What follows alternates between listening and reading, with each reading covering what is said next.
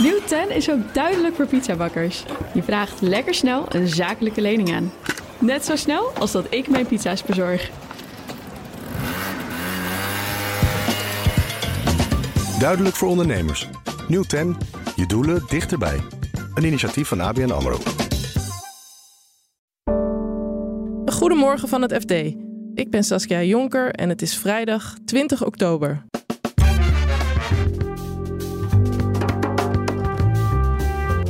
Het Openbaar Ministerie opent een onderzoek naar chemiebedrijf Chemours.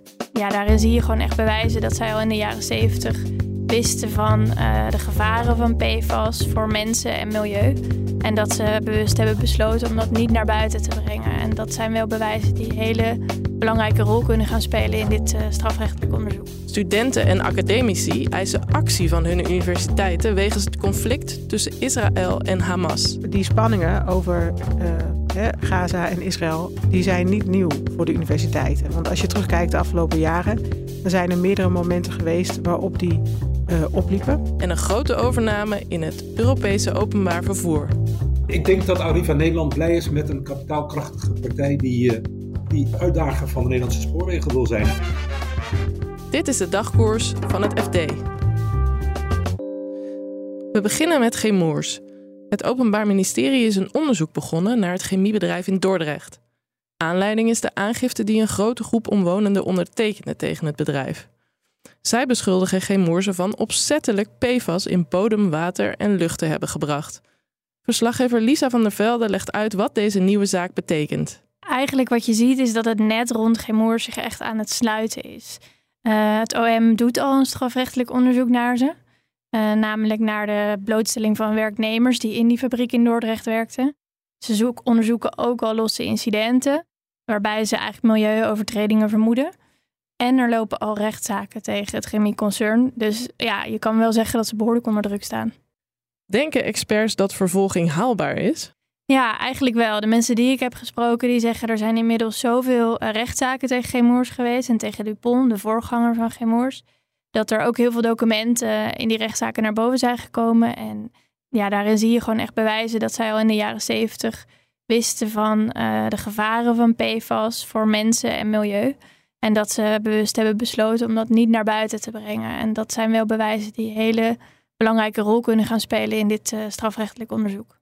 En gaat het dan over de uitstoot dus, uh, vanaf de jaren zeventig of ook over de huidige uitstoot, wat het uh, O M nu gaat onderzoeken? Ja, dat, dat is nog onduidelijk. Je hebt zoveel soorten P F A S, echt iets van twaalfduizend soorten. Um, en over de oude uitstoot, de uitstoot van P F O A heet dat, daarvan heeft onlangs de rechtbank in Rotterdam al gezegd, uh, daar is echt onrechtmatig gehandeld. Uh, dus dat is in die zin een veiligere call om te maken dat dat kansrijk is. Dat gaat om strafrechtelijke aansprakelijkheid. Uh, maar wat nog geen enkele rechtbank echt heeft gezegd is dat de huidige uitstoot, en dat is dan een nieuwe stof, dat heet GenX, uh, dat dat ook onrechtmatig is. Uh, er zijn wel echt twijfels over die stof, is misschien wel gevaarlijk, uh, maar nog niemand heeft gezegd ook dat is onrechtmatig. Het O M onderzoekt nu ook of leidinggevenden van het bedrijf strafrechtelijk aansprakelijk uh, kunnen worden gesteld. En we zagen dat eerder bij Tata en nu Chemours. Hoe wenselijk is dat? Ja, er is wel sprake van een soort trend. Uh, je ziet inderdaad dat die aansprakelijkheid vooral ook heel erg aangevoerd door Benedict Fiek. Um, heel de erg advocaten. Wordt, ja. ja, de advocaten. Heel erg wordt aangemoedigd om dat ook te gaan onderzoeken. En het wordt in elke aangifte die zij doet namens omwonenden, wordt het ook expliciet genoemd. Um, ja... De onderzoeker die ik erover heb gesproken, die is echt gepromoveerd op dat onderwerp. Die zegt, nou, het moet natuurlijk geen heksenjacht worden. Maar um, er is heel veel onderzoek waaruit blijkt dat bestuurders wel fouten kunnen maken. Het is niet zo dat ze meteen in het verdachte bankje zitten. Um, ik geloof ja, uit mijn hoofd dat één procent van de milieuovertredingen, dat wordt ook strafrechtelijk vervolgd. Dus dat is niet zoveel. En als je kijkt naar uh, wie veroorzaken die milieuovertredingen, dan is dat een heel klein groepje bedrijven. Um, dus hij zegt eigenlijk, ja, voor die bedrijven, die, hij noemt ze veel plegers, um, is het eigenlijk wel goed om eens te kijken, kan het ook op een andere manier, kunnen we ze op een andere manier wel effectief aanpakken. En daarvoor is die persoonlijke aansprakelijkheid dan wel een goed middel. Ook op universiteiten is de spanning om het conflict tussen Israël en Hamas voelbaar. Zowel studenten als academici willen actie zien van hun onderwijsinstituten. Onderwijsverslaggever Ardi Vleugels vertelt wat er speelt. Je ziet op verschillende universiteiten nu protesten. Um, en vooral pro-Palestijnse protesten. Bijvoorbeeld in de U V A, op de U V A deze week um, hebben nou inmiddels volgens mij negenhonderd uh, studenten, alumni, uh, maar ook uh, uh, hoogleraren of professoren uh, een brief ondertekend waarin zij echt eisen van de universiteit om uh, het geweld door Israël sterker te veroordelen uh, en het ook genocide te noemen. En die brief is best uh, pittig en die is uh, openbaar, uh, maar wel gestuurd aan uh, het college ja, van bestuur. Hoe reageren universiteitsbestuurders daarop? Nou, bijvoorbeeld in het uh, Amsterdamse voorbeeld wat ik net gaf, um, zegt het bestuur, kijk, we zijn in eerste instantie vooral druk geweest met het terughalen van personeel en studenten die daar zaten. Dus zorgen dat iedereen veilig is. Um, nou, dat hebben ze nu afgerond. Die mensen zijn terug. En ze zeggen, nu hebben we ruimte om uh, te kijken naar dit gesprek. Uh, maar ze zeggen er ook bij, kijk, dat, dat, dat uh, die vraag om steun, die krijgen wij van alle kanten, van alle emoties. Die, die spanningen over uh, hè, Gaza en Israël, die zijn niet nieuw voor de universiteiten. Want als je terugkijkt de afgelopen jaren, dan zijn er meerdere momenten geweest waarop die uh, opliepen. Bijvoorbeeld uh, paneldiscussies die uh, werden verboden um, en later toch door konden vinden. Discussieleiders die niet neutraal genoeg zouden zijn. Dus je ziet door de jaren heen echt wel dat het uh, een moeilijk gesprek is met uh, heftige emoties. En dat universiteiten daar ook wel uh, van tijd op tijd echt mee worstelen hoe je dat uh, goed doet.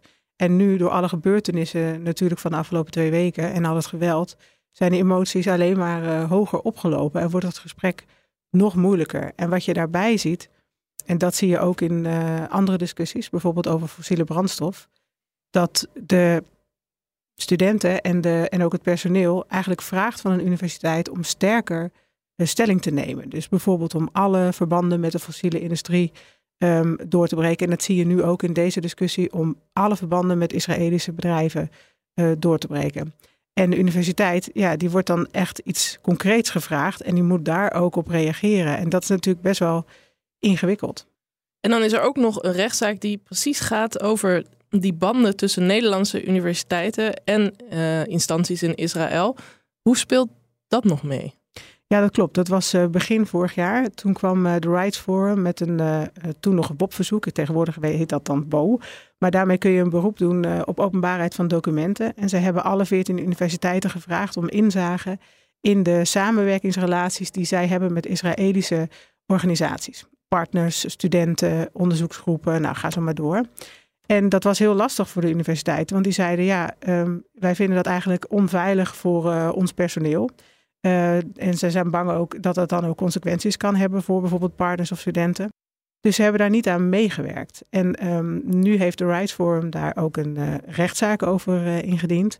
Daar komt nu uitspraak uh, over. Maar die uitspraak valt in de nu oplopende spanningen best wel precair.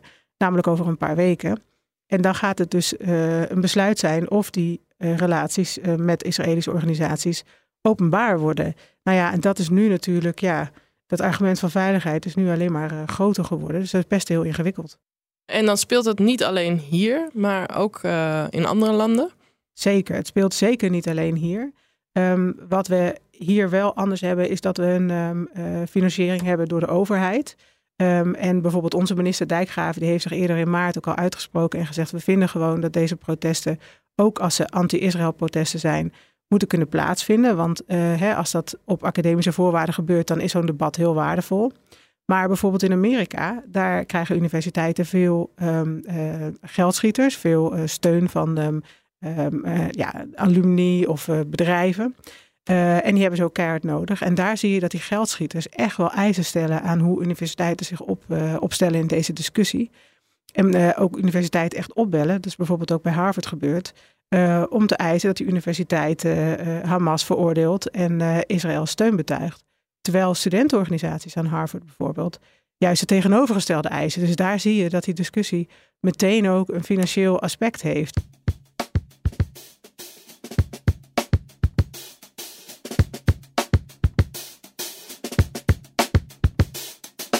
Ten slotte Arriva. De Amerikaanse private equity groep I Squared Capital neemt het vervoersbedrijf over van Deutsche Bahn. Voordat we ingaan op de vraag wat een Amerikaanse investeerder ziet in Arriva, legt redacteur vervoer Jan Verbeek eerst uit wat het bedrijf doet in Nederland. Arriva Groep is een, een geduchte concurrent voor de Nederlandse spoorwegen in Nederland.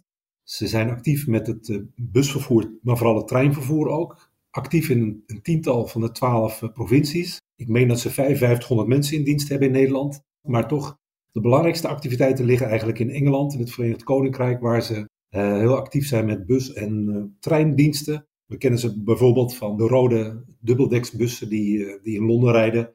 Die worden door, uh, door Arriva geëxploiteerd. En uh, nou, een van de opgaven voor de komende jaren is om die bussen goed te onderhouden en vooral ook te elektrificeren, dus gereed te maken voor de toekomst.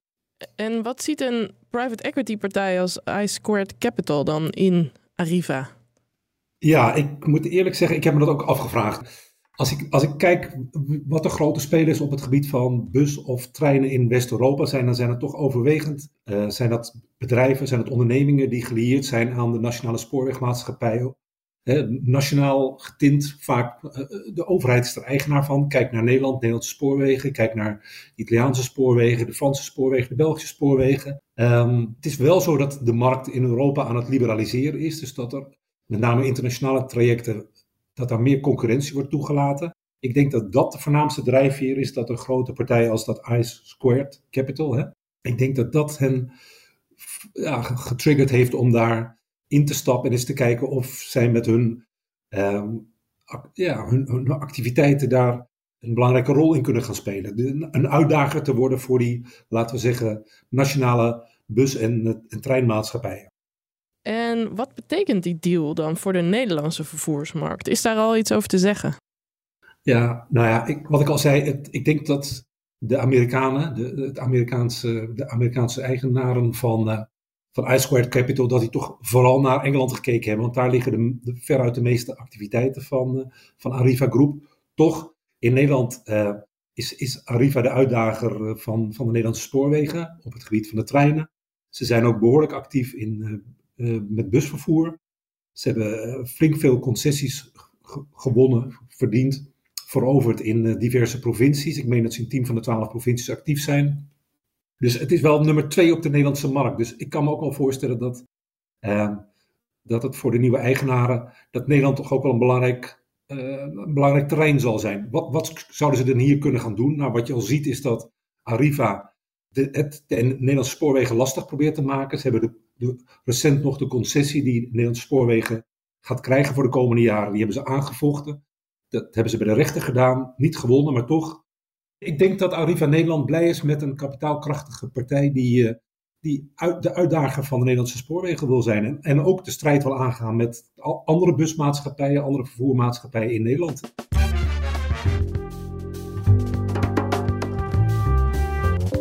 Dit was de dagkoers van het F D. Maandag zijn we er weer met een nieuwe aflevering. Morgen vind je op deze plek de eerste aflevering van Een kwestie van kiezen. Een podcastserie waarin F D-journalisten in aanloop naar tweeëntwintig november... hun licht schijnen op de verkiezingsprogramma's van politieke partijen. De aflevering van morgen gaat over wat partijen van plan zijn met de woningmarkt. Nog een hele fijne dag en graag tot maandag.